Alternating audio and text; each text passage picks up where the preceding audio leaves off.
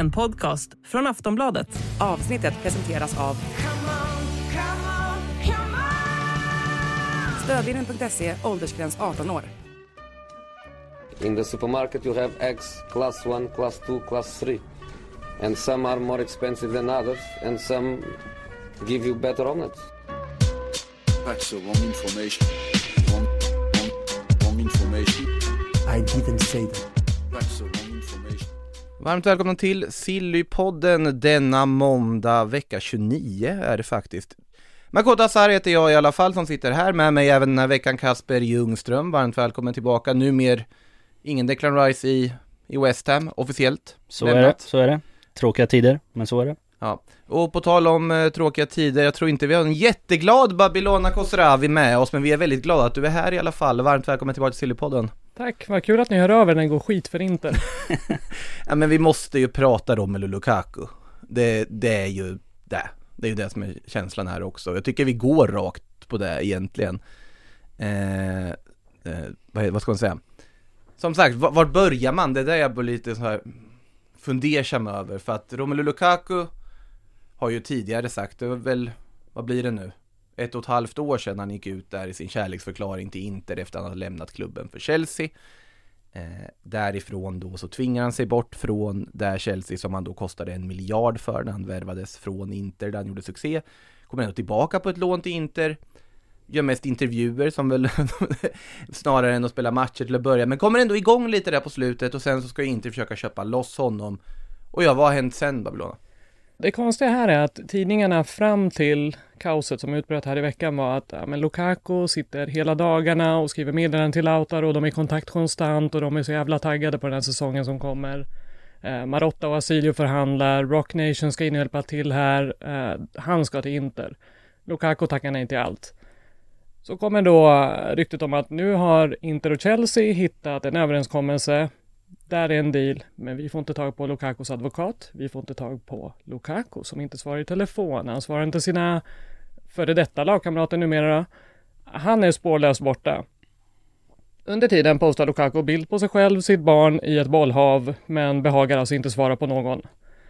Eh, och då till slut sägs ju att Ausilio får ett samtal, då, Inters sportchef får ett samtal från Lukaku mitt i natten som varar i 30 sekunder där Ausilio i princip vrålar det är över, vi kommer inte köpa dig. För då ska Lukaku alltså då försöka förklara sin flört med Juventus och Milan. Och det ska Ausilio ha tagit personligen, för nu försöker vi punga ut med Onana-pengarna för att ta hem dig och du väljer då att gå ja, men försöka hassla fram några extra miljoner via våra stora konkurrenter. Det är ju den här då historien som jag misstänker att Marotta inte är den som har liksom, för att den kom från väldigt många journalister ungefär samtidigt. Eh, där alla då kör samma story om hur bedragna man har blivit och så. Eh, så att det är väl den versionen vi har från Interhåll, att det är det här som har hänt. Från Lukaku-håll är det väldigt tyst. Eh, Rock Nation sägs och det här är verkligen hypotetiskt, men de sägs vara redo att droppa Lukaku för att de gjorde en stor grej med en kampanj om hur rasistiskt han bemöttes av Juventus-fansen och så. Och nu pratar han med dem. Eh, så att eh, det är en soppa. Och Inter står handfallna nu, för man skulle gått all in på Lukaku. Vem går man på nu?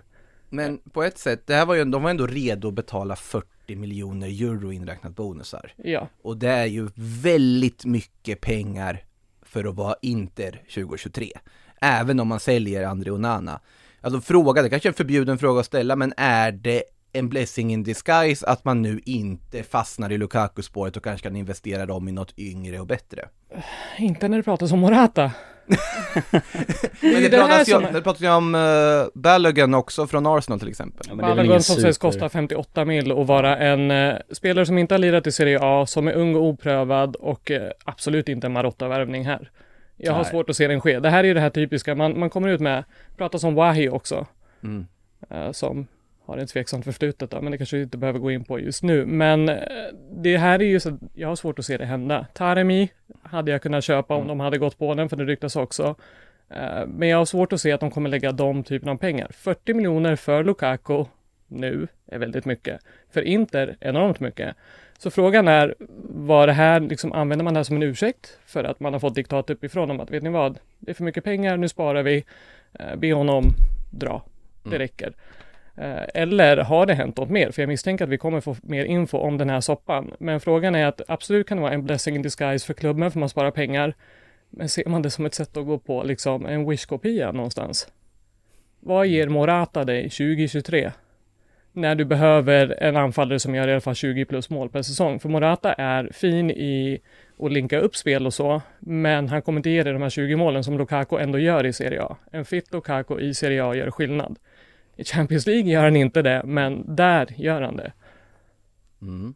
Ja, det är minst sagt tuffa tider. Skamacka är ett namn jag bara tänker direkt också, men där är vi mest Roma. Det är ju Ja, Roma, är Roma. han är intresserad av att gå till. Han är ju därifrån. Eh, var ju hans pappa som vevade med ett basebollträ på träningsanläggningen där innan han drog till West Ham. Så var det. Så man vill ju att den händer. Eh, Att han men- kommer tillbaka till Roma men. Ja, gud ja. Får Ja. hans pappa komma tillbaka dit liksom. Allt det här. Man vill ju ha det kaoset. Eh, men jag har svårt att se att det blir Skamacka i Inter. Om det inte skulle vara på lån då, ett år. Med någon option. Men jag förstår liksom inte vad de är ute efter. Dia hade varit bra från Salernitana, Mm. en fin spelare. Beto pratas det lite om. Man Eh, har ju löst Marcus Thuram ska vi komma ihåg också. Ja, jag som tänkte ju precis är säga det, en, att en han- jätteuppgradering på, på Dzeko skulle jag säga ändå med ålder och liksom mångsidighet och egenskaper också. Exakt, exakt. Och om man ger honom lite liksom erfarenhet på, på, i Serie A så tror jag absolut att han kan vara en, en spelare som gör skillnad. Så som du pratar om Lukaku så tror jag att Marcus Thuram på sikt absolut kan vara precis den spelaren. Det är som- det på sikt. Problemet här är att med Lukaku så är Inter ändå ett lag som utmanar om ligatiteln. Mm. Utan Lukaku är man inte det. För att du har förlorat Brozovic, du har förlorat Skriniar, du har förlorat målvakten. Mm. Alltså Mm. du har alla spelarna som skötte upp spelen i laget är borta. Inzaghi ska sätta ett helt nytt spel och han har inte sitt anfallspar där än. Sen hoppas jag att Thuram blir en jättehit, men Mm. det vet vi ju inte. För att Sen- det ser en jättefin värvning i sig men eh, Han är ingen Brozovic. Han kommer ju lira eh, typ som en, han är en Barella för fyra år sedan. Det är Mm, den typen av precis. spelare han är. Uh, Brozovic ska ersättas av Calhanoglu i Ja. tanken. Och Calhanoglu är inte lika bra som Brozovic i den Mm. positionen. De är ju väldigt olika i sättet. Sen har vi en spelare som viker ner sig i finalerna, Calhanoglu, och en som faktiskt kliver fram.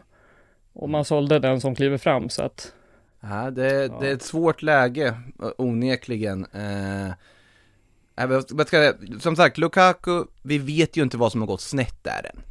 Eh, exakt, förutom att han inte svarar i telefon. Alltså, Från ingenstans. Precis, precis. Och så, så ryktas det om att eh, hans mamma är den som bestämmer då. Nu börjar ju, du vet de här eh, rösterna Ah. kommer då. Och då är det ju en eh, sångare som har gjort Inters nya låt, som var på Bastonis bröllop och liksom känner alla spelare och så, som skriver en tweet om att ja, ah, nej, men nu kan jag väl berätta det att för några veckor sedan då var det en av hans, ja, vi kan väl säga för detta lagkamrater nu, som går ut med att, ja, men hörde du att Lukaku kan gå till Milan? Bara, Nej, det skulle han ju aldrig göra. Jo då, men man vet ju aldrig vad som försiggår i hans huvud. Det är hans mamma som bestämmer, ska spelaren då ha sagt. Eh, Så att det är så här, nu börjar det komma en massa sk- skeva historier igen och vi vet ju inte vad det är som gäller, men att Lukaku kanske vill casha in. Han kanske spelar alla mot varandra för att sen hamna i Saudi. Mm. Det vet vi inte heller, för nu sägs ju här för en halvtimme sedan gick ju Gazettan ut med att eh, Chelsea ska fått något bud på 50 miljoner för Lukaku. Från, eh, vilket lag är det Koulibaly är i? Al-Hilal. Ja. Att det sägs, liksom att nu sägs de vara ute efter Lukaku då. Han vill, han vill spela med Neves och Sergej. Och Koulibaly då, uppenbarligen. Ett Ja. bra lag de håller Det på ingen dålig skara spelare nu. Ja, Nej, det, alltså det kan ju vara att det kanske är en grej, att han vill dra sig ur, han kanske vill göra det här. Eller så vill han verkligen till Juventus, men Juventus behöver ju först sälja Vlahovic. Precis. exakt. Och framförallt så har man väl svårt att liksom ens motivera varför han skulle vilja till, till Juventus. Alltså jag menar det var inte ens ett halvår sedan som det var de här rasistiska ramsorna. Nej. Och Och man vill, man vill ju bara se resonemanget liksom. Men det- Precis, precis. Det är ju det, det, är det som gör det så otroligt svårt att förstå för att det här är ju en spelare som så öppet och tydligt tidigare sagt Jag skulle aldrig sätta min fot i Juventus, jag skulle aldrig Mm. sätta min fot i Milan Som, ja, såg till att bli den sämsta värvningen i Premier Leagues historia på egen hand av liksom kärlek till Inter och ånger för att han lämnade, utåt i alla fall och sen då eh, i det här läget där han har varit tydlig med att han ändå vill vara kvar i Inter, absolut, han har inte varit jättenöjd med speltiden han kanske alltid har haft under våren och, och tidigare och hade en del skadebekymmer. Det var inte hundraprocentigt säkert att Inter skulle gå för att göra det här ett tag. Men när de väl gör det, att han då plötsligt, är det, det är så underligt alltihop. Precis. Och det, alltså du drar ju upp eh, någonting som Lukaku sa för två år sedan. Och är det någonting man har lärt sig med Romelu Lukaku nu så är det att vad han sa för två år sedan spelar ingen roll. Det som han sa för en vecka sedan kanske inte ens spelar någon roll. Så att jag menar det det gäller ju hela tiden att vara up to date när det kommer till Romelu Lukaku liksom. Och det kan svänga Och det är fort svårt hans att vara up to date om man inte får tag i honom. Ja, Så är det- precis. Så är det ju verkligen. Det var ju samma sak förra gången han lämnade Inter då. Två dagar innan la han ju upp en video om hur han älskar Milano, Mm. Inter och hela det här. Och sen var han klar för Chelsea och pussar klubbmärke och hela grejen där. Mm. Så vi kanske borde normalisera igen att så här, spelare behöver inte prata om sin kärlek till klubbar. Det är ett jobb, det är fine. Mm. Eh, det här gör ju också att det blir extra infekterat. För även om man nu skulle lösa det här, Romelo kommer tillbaka. Hur tar inte fansen emot honom då? Ja. Man har förlåtit honom en gång. Ja, men det, det, det finns ju inte nu eller? Det Nu- kan nu inte känns det finnas. inte så- nu- kan nu ju finns det ju finnas. Eh, ja, Juventus-fansen vill ju inte heller ha honom. Nej, de vill ju inte det. De var ju där i morse. eh, i Turin där när de hade Okej. samlat i grupp och protesterade mot den potentiella värvningen. Och det är ju potentiell värvning för Juventus, det är det vi ska komma ihåg, för du nämnde det till Dusan Vlahovic. Eh, vi kan väl gå över till det också, att PSG vill ju värva honom. Eh, han ska vara överens om de personliga detaljerna med Paris Saint-Germain. Och där är ju inte heller PSG Ultrasen jätteglada att eh, de är på väg att värva Vlahovic för att de är ju inte helt tillfreds med då Vlahovics åsikter kring, ja vad ska man kalla det egentligen? Ja, Konflikten mellan, mellan Serbien och... Ja, och konflikten och eh, nationsgränserna där borta i, i Balkan. Mm, och, och det, kan, det är ju ett otroligt känsligt ämne av förklarliga skäl och PSG Ultrasen vill inte ha någon som har de åsikter som Dusan Vlahovic har i det, i det här sammanhanget. Det ska väl främst liksom ha, ha kommit fram då hans, hans eh, ja, men åsikt i hela den här konflikten eh, när han ja, men syntes på bild efter en landskamp och så hade han på sig en t-shirt där Precis. Kosovo eh, ja, men ingick i liksom Serbiens lands silhuett eller vad man kallar det. Visade ett antal fingrar som kanske Ja, inte är liksom precis, alltför passande precis. att göra med, med anspegling på det fruktansvärda som hände där. Vilket därför också har fått PSG Ultrasen att gå ut med att vi skär av dig de fingrarna Mm, om du kommer precis, hit. precis. Eh, Mm. Så att det, det är ganska infekterat. Ja, Så att vi har den situationen samtidigt då. En klubb försöker värva en spelare som deras fans inte vill ha. Om de lyckas göra det så kommer då klubben som säljer den spelaren att värva en spelare som de fansen inte vill ha. Det är väldigt, väldigt lite som lyssnar på fansen i de här Ja, stora klubbarna det- just nu känns det som. Det är väldigt tydligt nu att det, det som sker på läktarna är väldigt skilt från det som bestäms uppe i de här Mm. styrelserummen. Det det. ser vi ju jättetydligt nu. Eh, vilket är lite sorgligt för man har ändå sett i år att Okej, Serie A är inte världens bästa liga, det är vi väl medvetna om, men vi har ju sett att fansen ändå har varit väldigt nära sina lag och har Mm. visat i Europa och så också. Eh, att man inte då kapitaliserar på det här när du har fansen nära, du kan bygga en bra relation och bygga någonting nytt. Så gör du inte det, utan du bränner broar konstant från klubbledningshåll. mm. Och det här är inte bara i Italien, titta i, i vad heter det, Tyskland där Felix Mecha är officiellt en Borussia Dortmund-spelare. Det var inte jätteuppskattat hos fansen där om vi säger så. nej, Eh, Det finns många olika exempel i alla möjliga klubbar på spelare som, eh, som dykte upp utan att, ja PSG-fansen var inte glada när Lucas Hernandez med sin Marseille-koppling dök upp där på på eh, Campus PSG heller, om vi ska säga så. Så att det Precis, finns ju precis. många olika sådana sådana aspekter som eh, Det pratas väl också lite grann om att Inter ska gå ut och protestera mot nästa värvning eh, som de planerar att göra här. Ja, ska vi gå till den direkt här? Jag tänkte vi skulle lägga liksom lite andrum i körschemat för Babylona när vi äntligen har, har tillbaka dig i studion. Men eh, en skoningslös Kasper går rakt på sak så att Så vi går till eh, Juan Cuadrado. För det här, det här liksom, soppan är ju inte bara Romelu Lukaku. Utan det är också att det sker ju liksom underliga övergångar i andra riktningar. För hur i hela friden kan Juan Cuadrado vara aktuell för Inter? Han är gratis. Jo, jo abs- absolut, han är gratis, han har bra CV, han teoretiskt sett skulle passa ganska bra i en liksom ytterbacksroll i eh, liksom systemet som eh, Simone Inzaghi har. Men han är också 35 år gammal, Mm. Ja, det- är väl helt i linje med vad man har värvat de senaste åren. Acerbi var ju också 35. som ju i och för sig var ett kanon. Han var kanon, men Ja. hur många gånger kommer det faktiskt funka när du värvar de här? Någon gång får du den här som är på nedgång grovt och det har vi sett att Quadrado är. Ja, jag tänkte precis säga det, att han är, han är bäst före datumet verkar ha liksom Det var passerat för två år sedan. Ja. Eh, och nu tar man in honom och eh, Inters kurva gick ut med att man ska ut och protestera utanför Inters högkvarter. De eh, verkar ha tagit sovmorgon idag, för hittills har jag inte sett någonting. Eh, och det här har man inte gjort sedan eh, den här en riktig sån här aktion, så den här famösa dealen mellan eh, Guarin och Vucinic, det bytet skulle gå igenom. Eh, och det, det brann ju inne då för att fansen spårade ju. Ehm, så vi får ju se vad de hittar på där. Personligen så, ja vad kan man säga utan att eh, vi behöver blipa hela det här. Jag har svårt att förstå den här värvningen. Eh, för du tar en symbol från Juventus som har varit kapten flera gånger. Han har ändå varit där i åtta år. Nej, han har aldrig pratat om kärlek till klubben eller så. Han har varit ett proffs i det avseendet. Mm. Men eh, det är ju en väldigt kortsiktig värvning också för det pratas om ett år. Eh, hela den biten att så här, du, du jobbar verkligen bara säsong till säsong för att få balansera böckerna på något Mm. sätt och kanske eventuellt kunna lägga pengar på, ja men du behöver i alla fall två målvakter till. Mm. Ja, det, att- det är ju det också. Så att det här är ju, ja, För det här är dessutom då också högerbacken som för några månader sedan slog den förre Interkaptenen exakt. i ansiktet i samband med ett bråk i en Coppa Italia-match mellan Och Quadrado för övrigt, när Samir Handanovic då, den förre interkaptenen, körde sitt avskedsmeddelande på Instagram så var Quadrado där och kommenterade under Jaha. för någon vecka sedan. Så det är ju också sån här grej. bara- Vad, vad skrev han då? Ja, men han har några emojis liksom, den här Ja, ja, ja, händerna liksom, och kom igen, lycka till, typ den typen av. Det var väl snällt? Ja, det var väl fint liksom. Så nu när du är borta, då kommer jag in och då har vi också den här Perisic som den här bästa insatsen Perisic har gjort i en Inter-tröja, trots att han har gjort väldigt många bra, är ju den när han håller stryptag om eh, Quadrado. I många Interfans ögon var det hans mest episka liksom, ögonblick.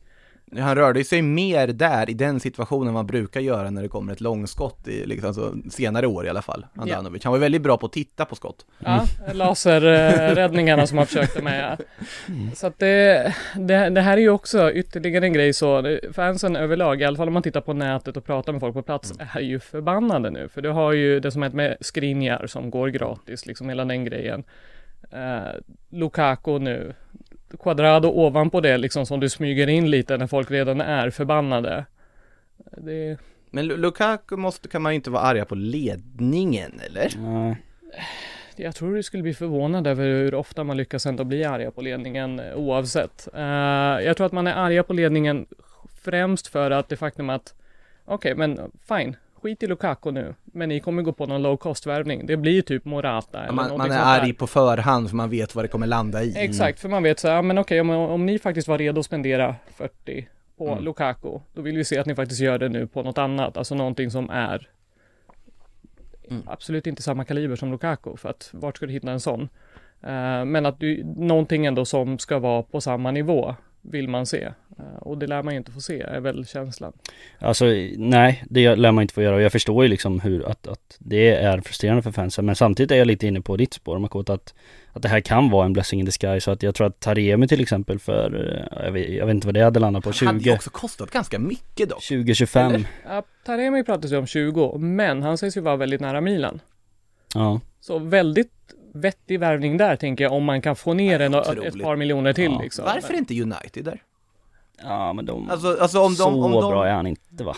Ja fast jag Att tror han han är ju här och nu ett bättre alternativ för dem som striker än vad jag tycker att uh, Höjlund är. Ja men det pratas väl också om att det ska in fler än Höjlund Det är väl det som är grejen Ja fast de har ju inte liksom obegränsat med pengar heller. Vi kommer till United ska sägas också här Mm. men alltså det Så att jag vet inte, för det är Höjlund som känns som det första valet. Ja, absolut, allt absolut. man rapporteras.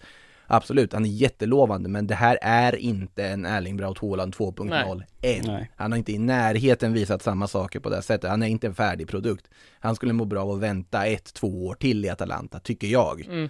Innan han ska gå in och ta en väldigt bärande, viktig roll i Manchester United. Vi har ju sett andra spelare misslyckas där i United i den åldern när de kommer med den typen av press på sig Mm. också. Det är tufft. i Ja. Premier League. Ja, det, och där tycker jag hellre gå för, och där vet jag att jag har ju förespråkat Alvaro Morata till exempel, för jag håller fortfarande honom som en någorlunda kompetent forward i rätt miljö. Sen förstår jag att det inte är den liksom mest uppiggande värvningen du kan göra, det är det inte. Men Men, var det som inte, en kortsiktig lösning. precis, var det inte den kortsiktiga lösningen man plockade in här i, i Weghorst då som, som var lite den här spelaren Jo, som men kom Weghorst var en ännu kortsiktigare lösning, det var en panikartad kortsiktig få lösning. in någon som man kan slå en boll Precis, på? men det var lite det resonemanget att det är en lite äldre, äldre liksom forward som ska komma in och göra det här och nu och det verkar ju inte funka överhuvudtaget utan United, jag tror de behöver slå på stort när det kommer till anfallare och plocka in Höjlund till viss del liksom men plocka in en, en till. Men jag är ju helt för att jag tycker de ska flytta liksom fokus och lägga stora pengar på typ så här Dusan Vlahovic, Kolomoani. Mm, Eh, exakt. de- Enda med Dusan Vlahovic är ju hans problem som han har haft med ljumskarna som har gjort att eh, Ja. han, Mm. han har ju hållit tillbaka en del. Man har ju sett det även när man, han har spelat. Han har inte den här explosiviteten och då vet man inte hur länge han har dragits med det här men det har varit rätt länge nu. Under tiden i Juventus. Han har inte sett ut som samma spelare Mm. som i Fiorentina. Nej. Det är inte bara på grund av Allegris terroristfotboll liksom, utan det är bara, Mm. det ser inte bra ut. Och att han gjorde ju faktiskt lika många mål som typ Höjlund den här säsongen också. Så att det, det, det är ju inte heller så att han har levererat jättemycket och det är Nej. inte Jag förstår ju klubbar som inte vill lägga supermycket pengar på honom med tanke på den säsong han har bakom Mm. sig. Sen har du ju åldern och man vet vad han gjorde i Fiorentina. Han är Nej. bra. Han är ju väldigt bra. Han är ju precis den typ de skulle behöva. Och jag säger så här. Alltså vissa tycker att Lautaro Martinez inte är rätt typ för United, men fortfarande det är ju en kvalitetsforward. Det är ju den typen av spelare du ska titta på. Det jag tycker inte att Höjlund är riktigt där än. Sen blir jag jättegärna motbevisad, men jag ser. Däremot tycker jag att André Onana är helt rätt värvning för Ja, Uniteds del i Det får alla man fall. säga. Det får man Ni, säga. verkar, ni går verkligen in för att såra mig med allting efter varandra här. Men det är för det händer så mycket inte liksom. Det är svårt att undvika. De är överallt. Fast, fast han är ju en bra värvning, det får du ändå erkänna. Det är ju en väldigt bra värvning av United. Sen är det ju den Onana vi har sett i Inter har vi inte riktigt sett förut i Ajax. Han har ju nått en helt ny nivå vad gäller Ja. det här med koncentration så har det varit mycket färre misstag. Att han var bra på fötterna visste vi ju redan. Det som har imponerat på mig som har ändå fått se honom på nära håll på ett annat sätt eh, är den här personligheten. Mm. Han tar på sig en ledarroll direkt, han är inte rädd för något och han levererar. Jag var ju rädd för lite, man har ju alla sett de här ja men bloops, beepers Ja. som han kör, liksom, han släpper inte skeva bollar då och då, men det har vi inte sett i år. Han har varit extremt fokuserad, gett en enorm trygghet i sitt försvar, så att det här är ju en dundervärvning. Precis. För det, han ska inte ersätta vem som helst heller, utan han ska ersätta David, alltså David de Gea som Jag är höll på att säga David de G, eller hur? David de Gea, det var nära, det var nära. Nej men han- alltså han ska ju ersätta någon som eh, inte bara liksom tog upp en plats i, i omklädningsrummet utan han var ju en ledare liksom, de Gea och det Onana låter ju som den, som den perfekta värvningen på alla sätt och vis här. Han har verkligen tagit en enormt stor roll i det här, att han har bondat mycket med folk runt omkring, han är väldigt populär bland fansen, men också att man märker att spelarna vill honom väl. Mm. Och han tog stor plats på planen. Nej, sen, sen är det ju ändå en bra prislapp man får för en målvakt i sammanhanget. För, för Inters del måste man väl ändå säga, även om det här är ett rejält tapp. Eh, nu pratas det väl om bland annat Jan Sommer som potentiell ersättare. Det är ju en fantastisk målvakt också ska sägas, så det tycker jag är väl helt rätt väg att gå. Det är, väldigt, det är väldigt olika målvaktstyper vi pratar om. Men en gång så blir det ju det här att eh, man har gått från att ha Onana som har varit ytterligare ett alternativ i anfall till att nu får du ju, om det blir Jan Sommer så är det ju en duktig shotstopper, han är bra på linjen hela det här, men han är, har inte de fötterna. Nej men det är väldigt få som har de fötterna Det, så är det ju, så att man, men det är liksom att det här Simone Inzaghi kommer ha det tufft kommande säsong i att han behöver ju sätta ett helt nytt lag. Andra lag som går till Champions League-final tar, tittar på laget och säger att vi kanske byter ut en, två och så adderar vi kvalitet. Här tar det bort hela stommen. Mm. Så det här blir ju väldigt intressant att se hur man reagerar. Sen, sen är det ju väldigt svår, svåranalyserad säsong för Inters del på att ja absolut, sen Simone Inzaghi kom in och har varit väldigt bra så fort det är utslagsmatcher.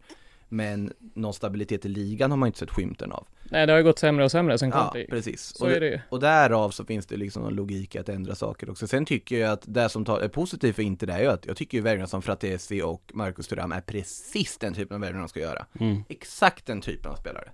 Alltså som sagt, Barella är ju en av de bästa värvningar som har gjort i Serie A under de senaste åren, sett till vilken utveckling han har haft och vilken bra fotbollsspelare det har blivit. Han kostade ju också. Han Mm. låg ju på över 40. Ja, men samtidigt så, vad heter det, Fratesi kostar ju sen, nu är det ju ett lån med köpobligation och så vidare. Men det är fortfarande en liknande typ av värvning. Det är Absolut. en, en liksom bra mittfältare från en italiensk mittfältare i bra ålder. Är man cynisk nu så tänker man ju att är han värvad för att man säljer Barella nästa säsong? Ja. Att så här, får han Ja. den utvecklingen man, han förväntas få så kan ju den bli mer eh, Mm. enkel att hantera. måste, men du måste ju nästan tvinga bort Barella också. Förmodligen, ja. Eh, lite som Milan gjorde med Sandro Ja, Tonali tänkte Lite precis. så. Det är inte omöjligt i, i dagsläget. Eh, Jag menar, Nej. med Tonali som exempel där. Ja. Ja, nej vi får se vad som händer där. Som sagt, André Onana, han ska ju till United nu i alla fall. Det är here we go, what's och allt vad det heter. Och United har fått sin första keeper. Eh, De Gea får väl se vad som händer med och Inter letar alltid målvakter. Precis. Eh, vi kan stanna vid United för att Manchester United uppges också vara, många goda nyheter för Manchester United just nu för de uppges överens med Marcus Rashford om en kontraktsförlängning till 2028. Det är ganska väntat att Rashford skulle vilja vara kvar i United med tanke på uppsvinget han har fått igen här och renässansen han har haft och eh, det verkar ju klart och det är, det är inget snack om saken där Nej, för någon part egentligen tycker jag. nej. Han ska ju vara i United liksom, det har han ju visat nu och det det funkar ju hur bra som helst så att det var väl inga tveksamheter som helst där. Eh, potentiellt framtida kaptensmaterial kanske? Mm, Vem vet, eventuellt. för ny kapten behöver de i alla fall. Eh, Harry Maguire har blivit av med kaptensbindeln. United gick ut själv och sa hur besviken han var över detta. Eh, Erik Ten Hag som eh, för ett år sedan var tydlig att Harry Maguire är min kapten, jag tänker inte flytta på det. Han gav honom ett år, men sen väl när han har bestämt sig, då är han alltså iskall och liksom, ja, nästan cynisk i hur han bara, nej, vi tar kaptensbindeln från honom. Mm. Och nu vill Maguire dra. Eh, frågan är vart han hamnar. Är det Ja. West Ham? Det har ju ryktats lite om West Ham, det har ju ryktats lite Mm. om Inter också, väldigt, väldigt lite men lite, lite grann har det gjort. Det var väl mera för några månader sedan. Mm. Med Ja, den här okej. trebacken i landslaget och så vidare. Att han Ja. ändå kan lira den. Ja. Eh, Så vi hoppas han Jag, stannar jag, höll, i jag, höll på, jag höll på att flika in med någonting, men jag kände att jag skulle varit för elak då. Men Kör bara. Ja men är det inte Bonucci nu som är på gång? Jag kommer sula det här bordet alltså. Det här är... Det finns någon gräns. Jag är ju rädd för att det, så här, det slutar med vi får Bonucci in och sen typ Buffon som andra målis. Alltså det här är ju... Det finns ju ingen gräns för vad de hittar på bara det är gratis. Jag orkar inte längre. Låt oss inte ta ut det här i universum. Därav att jag inte skulle säga det. Ja, vidare till, men Maguire som sagt i West Ham där. Ja, eh, ja exakt. Nej men det har ju pratats lite om West Ham och eh, ja, jag kan väl eh, liksom på förhand säga att jag, jag hade inte haft något emot den värvningen. Jag menar West Ham har plockat från Manchester Uniteds frysbox eh, förut. Man kan titta på ett snabbt exempel i Jesse Lingard liksom och det blev ju ganska bra får man säga så att så att jag menar, det, det, bara för att man spelar liksom lite fotboll i Manchester United så behöver det inte betyda att man är en oduglig fotbollsspelare. Eh, Ja, vi sett utan- med flera också. ja. Smalling har gjort det bra i Roma till Exakt, exempel. exakt. Och där såg han ju urusel ut. Generellt så är det väldigt svårt att bedöma United-spelare skulle jag Mm, säga. jag vet, jag vet. Och jag menar, förtroendet han fortfarande har hos Gareth Southgate och hur bra han är i landslaget eh, säger väl någonting om att det fortfarande är en kapabel fotbollsspelare på alla möjliga sätt. Sen är det väl prislappen då som, som tar emot lite. Det är ju väldigt, dyrt för en, för en 30-åring så att det Har han hunnit fylla 30 redan? Ja, jag Harry? tror det, jag tror det. Jag gör en snabb, snabb koll här men jag tror att han är 30. Ja, Vad du förväntar dig kosta inte... nu? Ja, det pratas väl lite om eh, 35 miljoner och det är ju ganska mycket pengar för någon som är 30. Men det är också en engelsk landslagsman med allt vad det innebär och Absolut, rutinen absolut. och eh, absolut Harry Maguire har blivit liksom gjort i åtlöje ganska ofta i olika sammanhang men överlag så är det ju li, alltså oförtjänt sett till att han är faktiskt en ganska bra mittback i Mm. grunden egentligen. Mm. Bara att han måste bort från United för att komma till en ny miljö där han kan uppskattas och inte bara vara en karikatyr av sig själv. Ja, men det känns ju det och inte vara rädd varje gång du går ut på plan och gör ett misstag för du vet ju att fansen direkt vänder sig mot dig också. Du vet, du vet att det ghananska parlamentet kommer Ja. ta upp dig i Ja, nästa, men det- nästa liksom. Ja men det, det är ju en mittback som kanske inte ska spela i de absolut högsta, bästa klubbarna i England utan han kanske ska, ska hålla sig mer på, på mittenskiktet med Aston Villa och West Ham och liksom Mm. Frågan den här nivån. han ser sig där. Det Ja, det är ju det är den lilla detaljen att han Därav Harry Maguire i Sydeuropa. Man hade ju velat se det. Man hade velat se äventyret. Jag hade Ja. velat se Harry Maguire prata typ spanska på en presskonferens. Det hade kunnat Ja. vara en Ilja Mendy Ja, igen liksom. Det hade varit fint. Ja, Uno dos tres times. Som, eh, Love it. ja, otroligt. ja det är älskvärt. Eh, På tal om eh, folk som åker till andra länder och eh, acklimatiserar sig till nya miljöer så kan vi, prata, kan vi konstatera att Lionel Messi nu faktiskt officiellt är presenterad av eh, Inter Miami. Han var ju inte det, tydligen, fram Nej. till här nyligen när han då fick en presentationsvideo på plats och så vidare. Mm. Men det där som kanske fått mest uppmärksamhet på sociala medier är att han var ute och handlade mat nyligen med familjen och det var ju många som reagerade på att han var ju på jag var, minns inte exakt vad kedjan heter, men någon form av eh, amerikansk motsvarighet till ICA där och eh, ute med familjen och verkar ha det väldigt trevligt. Tills då Mm. han insåg att vänta lite nu, det är ju folk som känner igen mig här också. Om man ser på den här videon hur han går och ber Antonella om bilnyckeln för att gå ut i förväg. Otroligt här wholesome video ändå, tyckte jag. Och Mm. Fint att se att han trivs där. Eh, han får ju sällskap av Sergio Busquets också i Inter Miami, Busquets som eh, officiellt presenterades här nu också.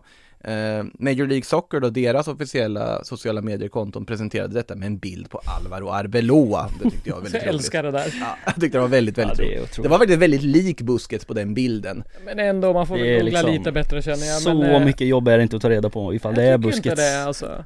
Nej, det, det är otroligt, men det, det som gör det så bra också, hela den här, är ju att det är Alltså texten på det här inlägget är All he does is win och så är det då liksom bilder på massa troféer och så har Arbeloa som kysser VM-bucklan Man blir glad av det bara det, Ja. Det är fint. Det är liksom, eh, faller inom ramarna för vad liksom eh, mytbilden av MLS är. Verkligen. Den här nidbilden som man har att, Mm. ja, okej, de har inte riktigt koll. Nej, Men- det kan jag tycka. Han- var dock lik på bilden, det får man, det får man ändå ge, ge sociala medier Du blev lurad först, det är jag. Jag tänkte inte på det för man bara, ja just det, det där är ju RBLO. eh, så kan det gå. Eh, jag vill hoppa tillbaka lite till Italien en sväng för att det är faktiskt lite svenskar som rör sig i Mm. de trakterna och då pratar vi Isak Hien i Hellas Verona, vi pratar Emil Holm i Spezia. Eh, Spezia som då har ramlat ur men Emil Holm som ju blir kvar i Serie A på ett eller annat sätt. Emil Holm till Inter kan vi stryka nu va? Det kan vi göra för eh, Emil Holm kostar ju pengar. Mm. Framförallt är han också en höger ytterback där ju det finns ett nytt namn som har kommit in istället. Exakt, och då tog man in eh, gratisalternativet. Men Emil Ja. Holm sades ju kosta kring 15 miljoner euro. Så att, Mm. och då, jag kan tänka mig att han hade varit aktuell om man faktiskt hade sålt Dumfries. Men det är inte aktuellt längre. Det är ingen som har kommit med någon bud, det har inte pratats om det alls i sommar. Nej, för att de krävde typ 50-60 också. Jag skulle nog säga att de är ju som en 40 nu alltså. Ja, nu ja. Nu. det- Men, ja, det är innan har det varit eh, snack om det. Men jag menar, han Ja. köptes väl för en 16 där. Jag sitter och funderar vilka som skulle må bra av Denzel Dumfries. Ja, det är... Det är faktiskt också en en ganska lösa. relevant fråga i sammanhanget också. Ja. Alltså vilka som skulle kunna tänkas. För att de, de flesta klubbar letar väl snarare efter någon form av Alltså mittback som också kan spela högerback. Jag tänker liksom Bayern Münchens jakt på Kyle Walker. Jag tänker Liverpools fundering kring deras försvarsposition. Vem de ska ha. Arsenals värvning av Jurin Timber här. som Ja, är den ingår i tilltänkt den att spela kategorin. högerback. Den är fin. Mm. Ja, Manchester City tittar jag också på till Benjamin Pavard nu liksom. Att det är ju snarare så. När ska den bli klar? Den känns som att den borde varit ett tag. Pavard? Ja. Ja, alltså det har ju varit hit och dit med alla möjliga klubbar så att vi får se när det materialiseras. Citys stora, alltså prio är ju Guardiol. Mm. Om de Att kan. den inte är klar än, det tycker jag är märkligt. Den borde ha varit klar liksom. Borde, den kommer ju, han kommer bli den dyraste försvararen genom tiderna så den tar Absolut. nog ett tag för jag tror inte Leipzig är överhuvudtaget intresserad av att sälja egentligen. Nej, det lär de inte vara men... Sen har ju Leipzig presenterat värvningar hit och dit här nu så att de presenterade ju Luis Openda här nyligen också, fjärde dyraste värvningen till Bundesliga genom tiderna. Mm. Eh, fantastiskt bra värvning skulle jag säga också, jag tycker det är en riktigt spännande spelare. Mm. Eh, men så att de kommer ju kanske börja få in lite, ja, nu fick de in Kunku-pengarna som de har använt på ja, Baumgartner och Openda och allt vad det är. Mm. Men vi får väl se vad, vad som händer med Guardiol, men jag tror den kommer dröja lite ändå.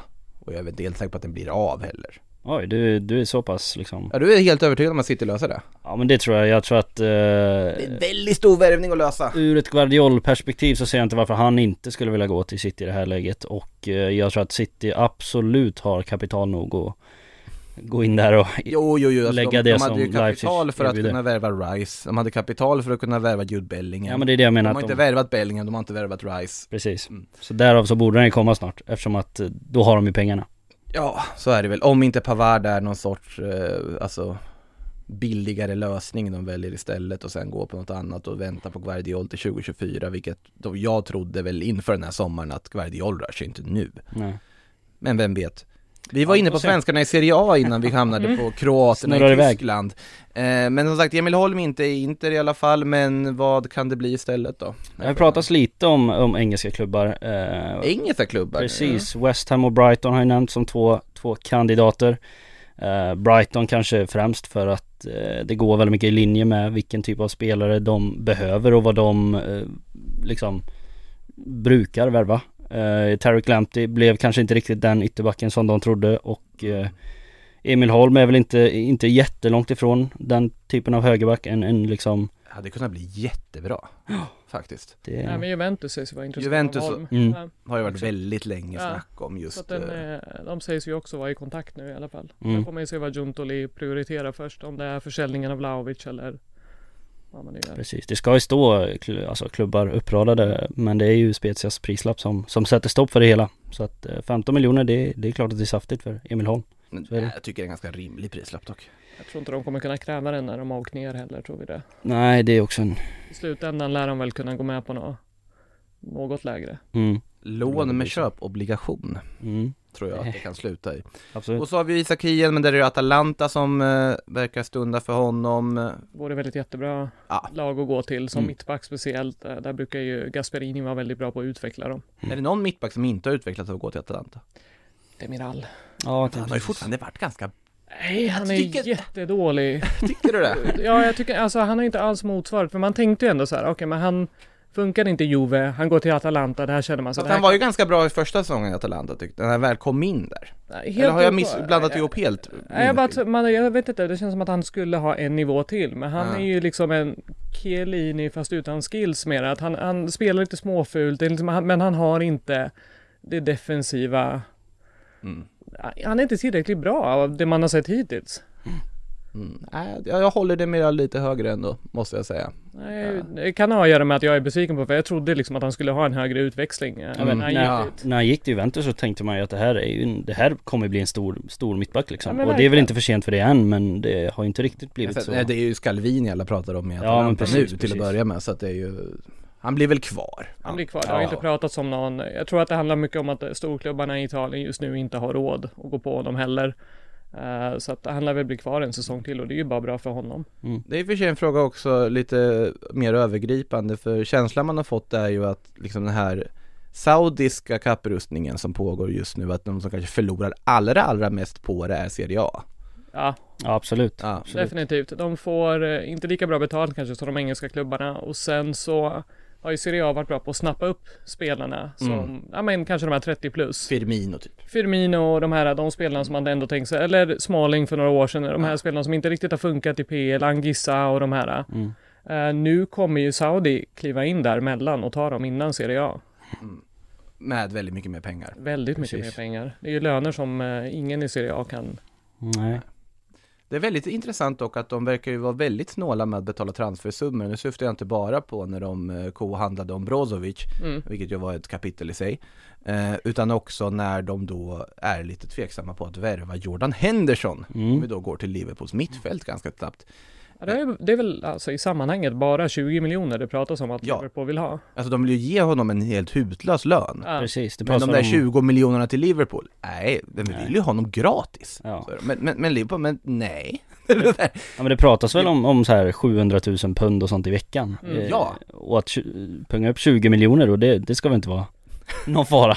Eller? frågade faktiskt en kompis från Bahrain just om det här. Ja. För jag bara, men hur, hur ser pressen ut där? Liksom, vad läser ni om just Mm. den här strategin och så? Och då ska det tydligen vara uttalat att man vill inte lägga pengarna på transfersummor. Precis. Man vill locka spelarna dit med de här utlösande lö- lönerna, få dem att liksom sätta press på sina klubbar, så vill man betala så lite som möjligt för att man vill låta kapitalet på något sätt stanna Exakt. där. Så att det verkar vara något uttalat, för när vi pratade, Mm. då skickade jag några artiklar som jag fick Google Translate bara liksom, men det, det verkar vara den typen av tänk, att pengarna ska stanna här.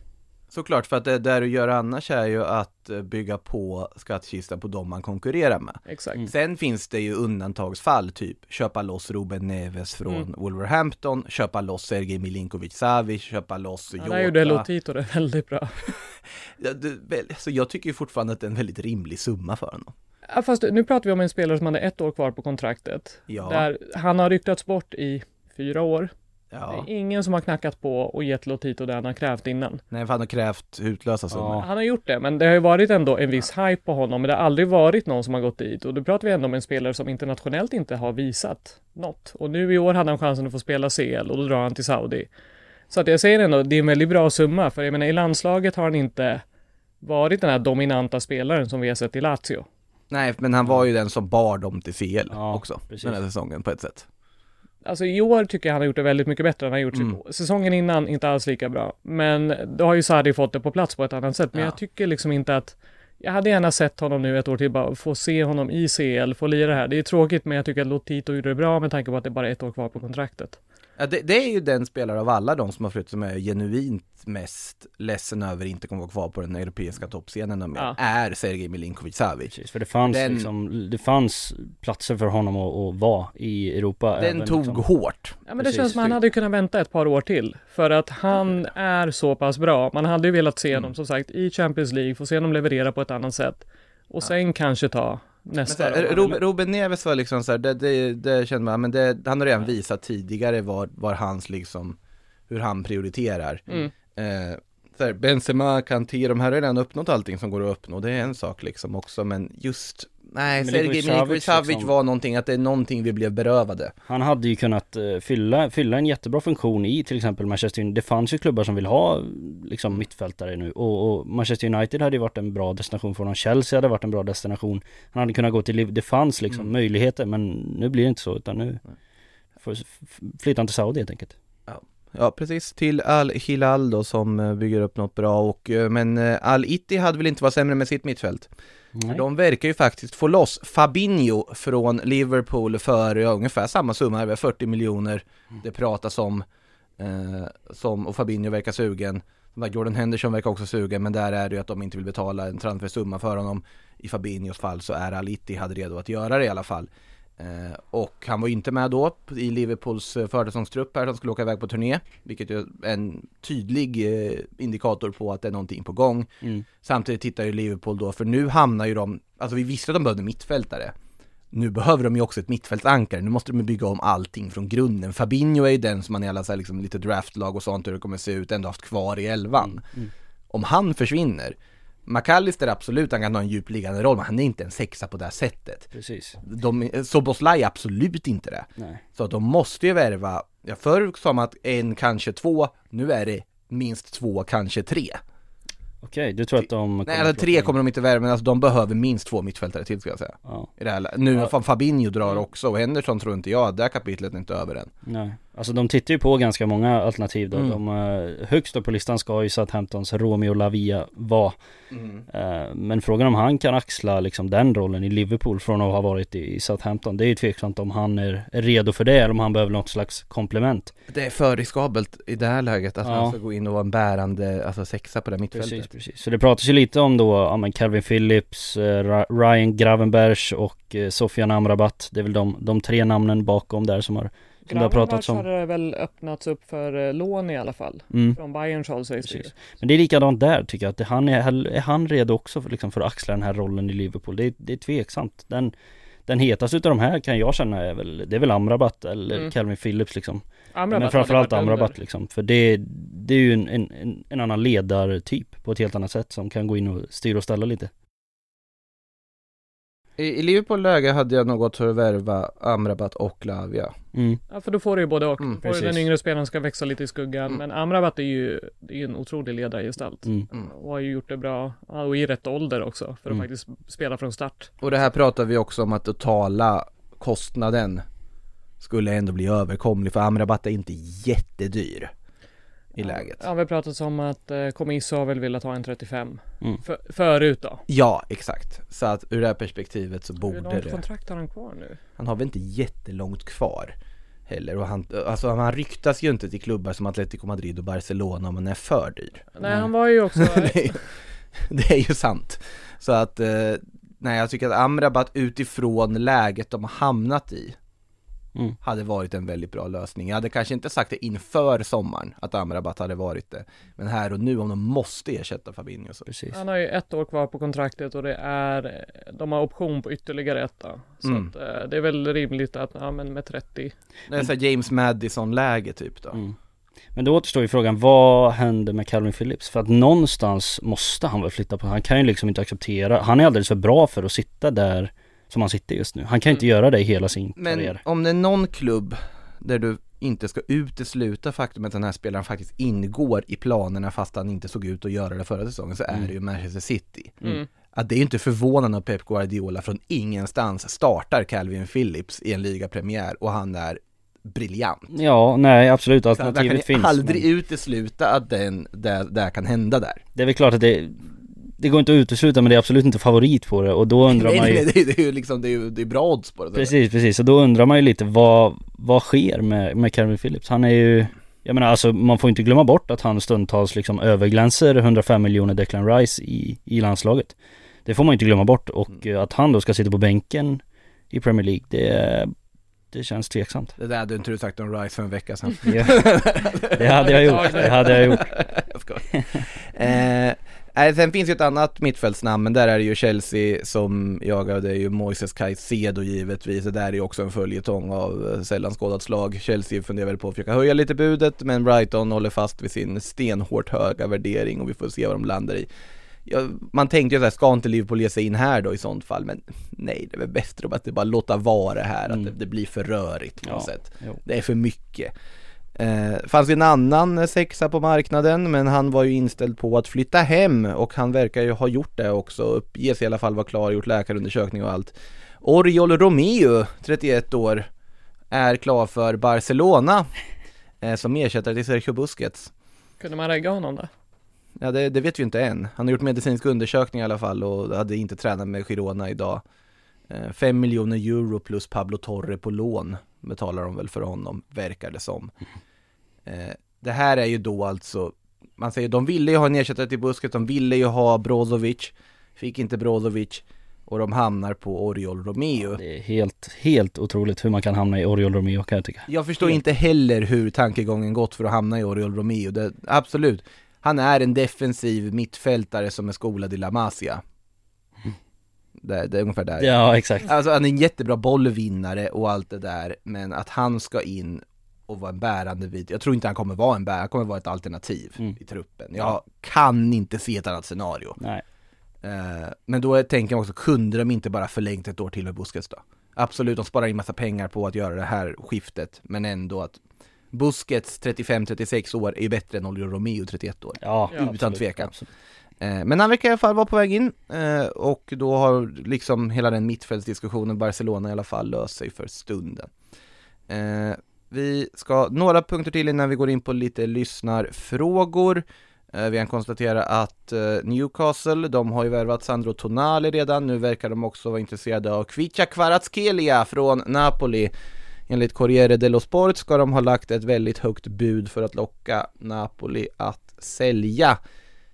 Jag har väldigt svårt att se det här materialiseras i någonting. Men Ja. samtidigt så har ju Napoli gjort lite intressanta drag under det här fönstret hittills på att Ja, nu det var inte deras drag kanske att eh, Giuntoli hamnar i Juventus Men det är ju fortfarande deras drag att Rudi Garcia ska träna dem den här säsongen Mm. Det blir spännande. ja, det, det, det kan ju bli typ nedflyttning Ja. Ja, Så det- jag vet inte alls vad jag ska vänta mig av Napoli i år. För Rudi Garcia är ju oförutsägbar. ja. Napoli som plats eh, också, som klubb. Du har en president som tar väldigt stor plats. Mm.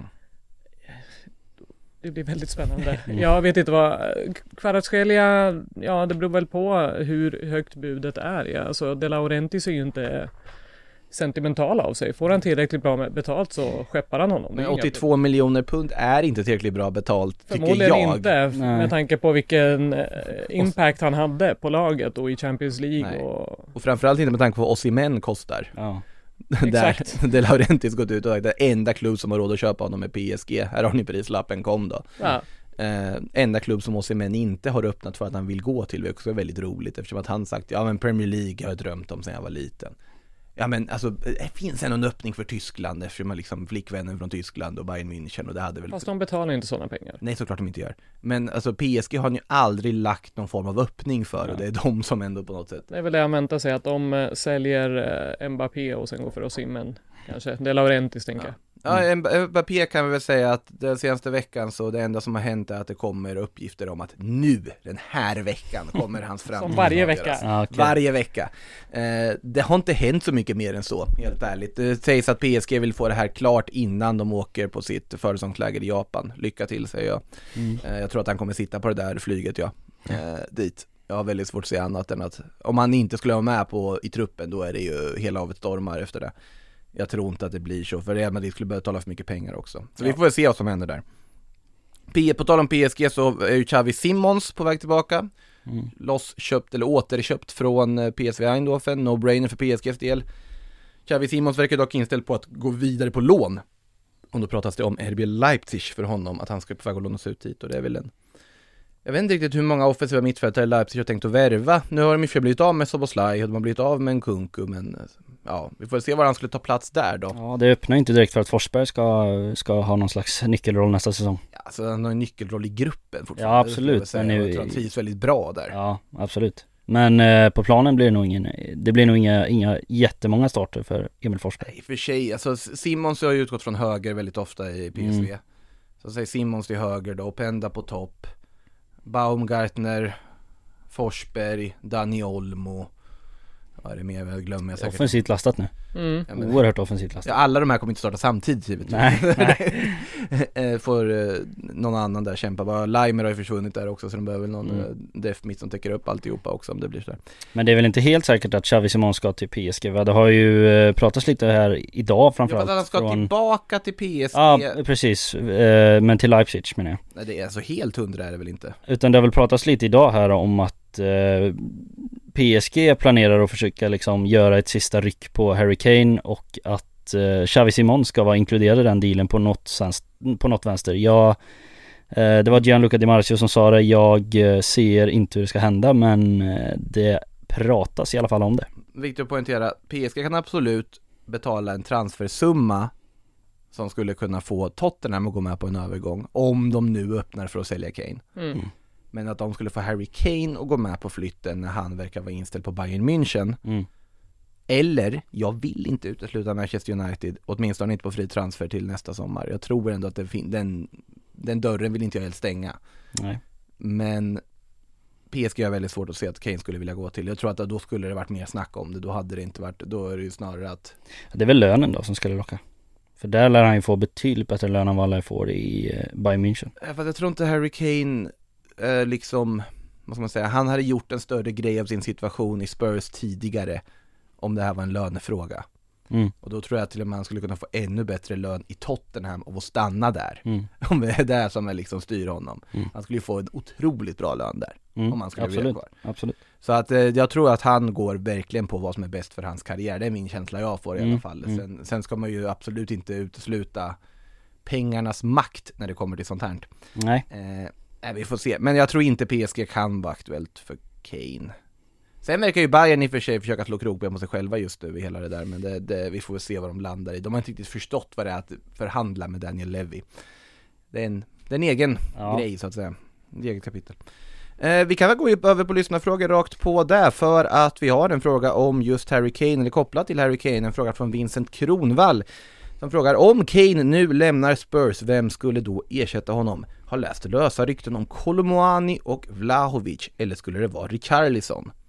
Jag tror Ja. det är Richarlison. Ja, det Mm. tror jag med. Jag tror inte de lägger, jag tror inte att Tottenham lägger de pengarna på någon som ska liksom spela så pass lite som Richarlison gjorde förra säsongen utan det, det fanns nog någon som här, alltså någon slags liksom plan B med den värvningen och då, eh, då känns det rimligt att det är han som ersätter. Mm.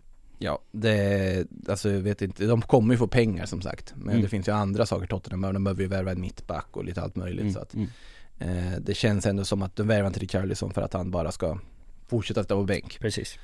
Eh, fråga från Lord Kosman. Milans rätt tydliga ändring från 4-2-3-1 till 4-3-3.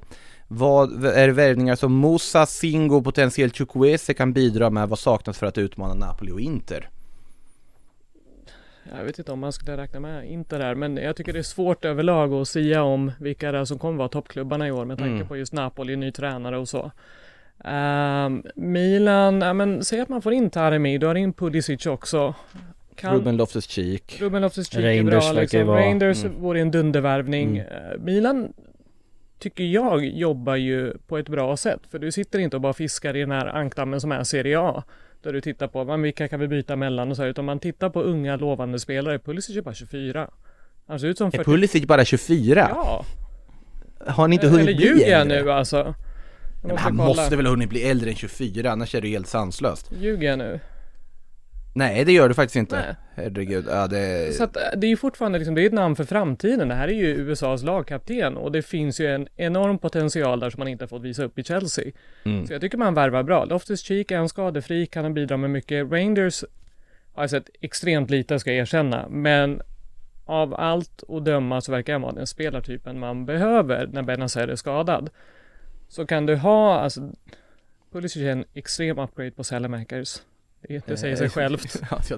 Sellemakers är ju inte mina Ja, ja, material. det här är, man har ju väntat på att de ska värva en högerytter som kan göra, låta dem skapa saker från den kanten ganska många år nu. Exakt, och nu händer det äntligen. Säg att du får in en Taremi eller något annat också som ett alternativ till Giroud, för du kan inte lita på att han håller en hel säsong där. Det ska han ju inte göra. Han är ju ett alternativ. Taremi hade varit en fantastisk värvning Jättesmart Ja, värvning, alltså till, sett till kostnader och så, eller om man lyckas fiska någon annan då, för de har ju någon algoritm som de pratar om att de tittar på liksom. Eh, så jag tycker att de jobbar bra. Sen om Pioli är rätt coach att sätta det här, där kanske jag är lite tveksam.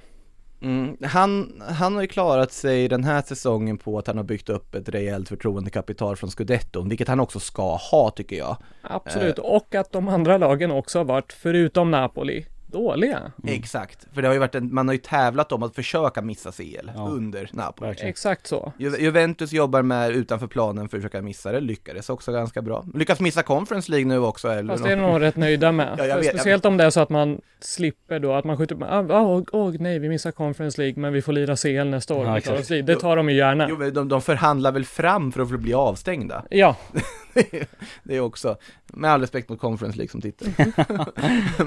men, men nej, det så den, ju, precis. De, de andra lagen tävlade i att vara dåliga. Jag hade ju hellre velat ha Chukwueze än Pulisic, det ska jag erkänna till Milan. Eh, För jag tycker Chukwueze, att han är så aktuell för de summorna. mm. Jag förstår ju inte vad som plötsligt, alltså Chukwueze gick från att kopplas till Real Madrid för en halv miljard till att nu liksom jag fattar inte den alls. Nej, samtidigt som Nico Jackson är den som Chelsea plockar. Nu är det två helt olika typer av spelare och Nico Jackson gjorde nio mål på åtta matcher eller vad det var i slutet av säsongen. Men att Chukwueze finns tillgänglig för den summan. Nu har ju Milan sitt problem med icke-EU-platser och så vidare och det har ju med saker det är därför. Daichi Kamada också inte kommer in, Ja. vilket är jättetråkigt för jag hade velat se honom i Serie A. Mm. Jag var hype på den, jag hoppades nästan att Inter skulle hijacka den. Pratas det inte fortfarande om de kan göra det? Det är ju fortfarande vill- en spelare som har fri transfer. Men vill han, vill han ha en så, jag tänker att det är ganska många mittfältare framför honom nu. Vill han ha en så pass liten roll då? Vart, vart skulle Kamada gå in om han går i, kommer till Inter? Det är det som också är frågan, för han passar ju inte i det här systemet. Han gör ju inte det. Nej. Ma- Man vill ju ha med honom bara för att han är en rolig spelare att titta på. Mm. Men jag har ju svårt att se att han har en klockren roll där, utan det är mer en joker i så fall. Och då blir det ju en väldigt begränsad speltid för en sån spelare som är alldeles för fin för att bara vara någon du slänger in sista 20 för att ändra matchbild. Och jag är väldigt skeptisk med Atletico-ryktena som kommer just nu också. Ja, nej, ju- han ska ju inte till Simeone. Nej, jag vet. Det är praten. Nej, men Roma får lösa det där. Det vore fint. Ja, Ja. Roma får lösa det där, om nu eftersom Milan nu har dragit sig ur det. Men grundfrågan här liksom i alla fall är ju att, ja vad är det mer som saknas då? Alltså Jonas Musa är ju också en sån här värvning som typ så här. Där borde till exempel Inter också vara och titta, för att det där är ju typer De- de av sades ju spelare vara där och titta. Ja, precis. Men de letar ju på helt rätt eh, hylla nu Milan, tycker det. känns det som. Alltså Reinders, Musa, liksom Pulisic, alltså det är ju riktigt, riktigt bra liksom namn som, som många klubbar vill ha och, och, men de kanske inte liksom just nu kan få den speltiden i de här allra, allra största klubbarna och där är ju då Milan och nyper och det är ju det är helt perfekt för dem egentligen. Det är spelare som kommer få spela Champions League, de kommer utmana om en Scudetto. De, Mm. de kommer ju få liksom utmana om titlar ändå när de är där. Framförallt de har fått behålla Rafa Leao och de Och- verkar väl ändå behålla Theo Hernandez trots. Ja. Ja, ja, han blir kvar. Absolut. Sen är det ju, Sen har de ju en prislapp på honom. Det är ju det som är det som är. det finns ju en prislapp alltid, speciellt i Serie A. Ja, så är det ju. Spelarna är till salu för rätt prislapp. Eh, I Milan så ska man ju också tänka då på att det är ju lite stökigt i klubben med tanke på det som hände Maldini. Ja, alltså, ja, men det är precis, alltså Maldini out och hela det där är ju jätteunderligt. Vilket gör att man liksom får se också här, hur jobbar man nu framåt? Hur pass lugnt är det i truppen? För att jag menar, Leao, när det här beskedet kommer, la ju ut en del saker på sociala medier där han var lite tveksam till hela grejen. Mm. Och det faktum att man väntar med att göra sig av med Maldini tills dealen med Leao har gått igenom. Ehm, så att det blir intressant, men alltså själva truppen är ändå, jag tycker att de gör saker rätt. Det är en begränsad budget, men man agerar på rätt sätt. Så jag tycker väl att man jobbar rätt. Alltså, det, sen kan de, hur, om de kan utmana eller inte liksom. Vi får se hur bra Napoli är. Juventus liksom har ju en bättre trupp än vad de slutade förra säsongen, så de ska ju också vara med och faktiskt utmana på ett helt annat sätt i år. Ja, Juventus är också jättesvårt att placera vad de håller på med. Eh, egentligen. Det är så här, Wea som har kommit in, absolut, han är lovande och så vidare, men jag vet inte vad han kommer tillföra här och nu, hur bra han är. Eller om han bara blir en liksom alibi-värvning för dem. Eller bara det här att, liksom, att du är redo att göra dig av med Vlahovic för att då potentiellt plocka in Lukaku, 31 år.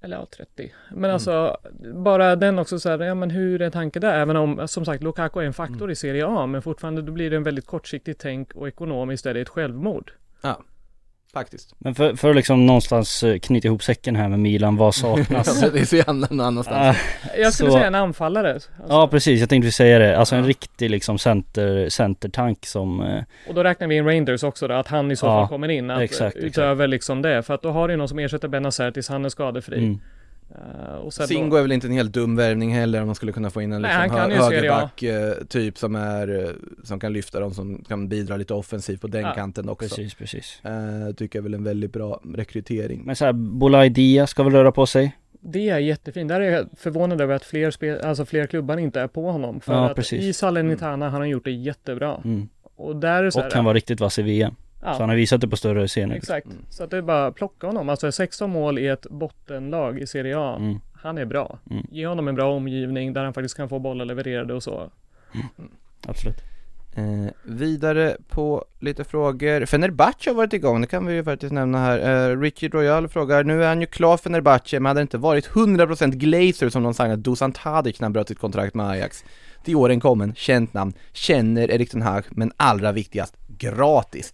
Jag tror inte man kan tänka att United är de som bara letar fri transfer, det, det känns som att viktigast gratis, där, där är det andra klubbar som... Eh, Ja, Går i nu, bräschen. nu pratar vi helt annat. då då. Det här är, det här är ju det här är ju klubbar som har köpt Jadon Sancho och grejer. Ni kan inte säga att ni köper saker Ja, gratis. Igen. Antoni allra senast liksom, 100 Ja. miljoner, det är nu. Ja, Det, det, det, här är, det är inte en klubb, det här är en klubb som förhandlar väldigt länge för att sen inte värva någon gratis, helst för minst en halv miljard.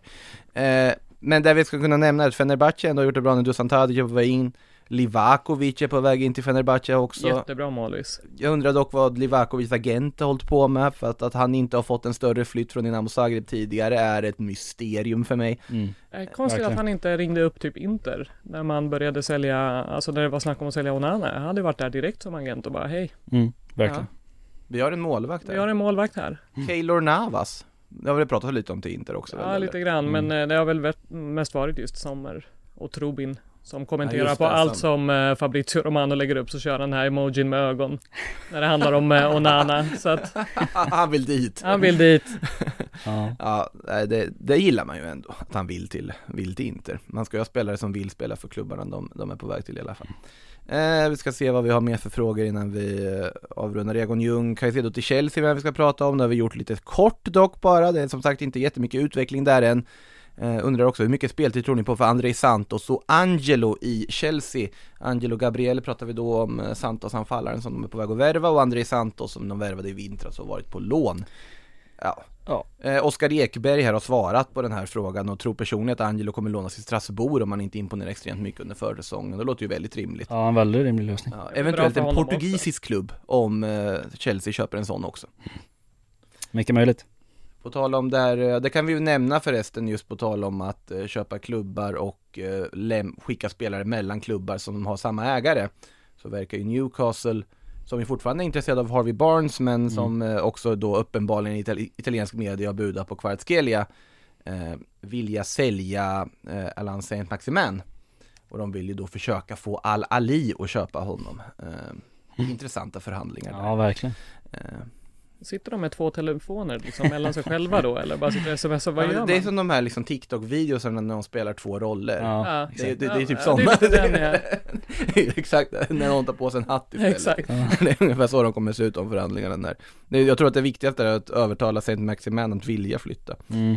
Eh, det är många som vill att jag ska prata Cherki också, prata Cherki till Chelsea, Lyon supertalang, grym för Chelsea, håller ni med? Kan spela båda kanterna samt tia mångsidig, kan spela tia om Nkunku spelar nia. Det här tänker jag vara lite taskig och säga. Jag vill inte att han går till Chelsea för jag vill att han går någonstans där han eh, kan få en tryggare Tr- omgivning. Trygg och eh, omtänksam miljö som är liksom Där han faktiskt kan bli den spelare alla tror att han kan bli. Jag har svårt Mm. att se att det händer i Chelsea med tanke på vad som brukar hända med unga spelare där de sista åren.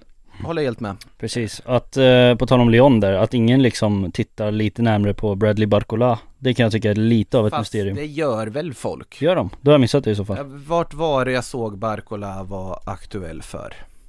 För att det är ju en Ja. spelare som, eh, alltså Så bra som han har varit liksom, plus så bra som han var liksom i U21-EM Jag, eh, nej där är jag riktigt, riktigt imponerad Milan Ja Du har är ja, klart de gör. eh, PSG är intresserade Ja, givetvis okej. också Ja. för det där passar ju precis den eh, profilen som de vill ha Mm. Manchester City nu bara Ja, men då- så här. då så, då så. Ja, det- Då är det inte bara jag som har liksom, vad skönt, skönt. Du, du har inte upptäckt Bradley Barcola här Nej, nej det är bra, det är bra Nej han, han ryktas, sen vet jag inte om han flyttar på sig, det är en annan sak eh, Gustav Fransson frågar vad hände med Isco? Ja det var en väldigt bra fråga Vad händer där egentligen?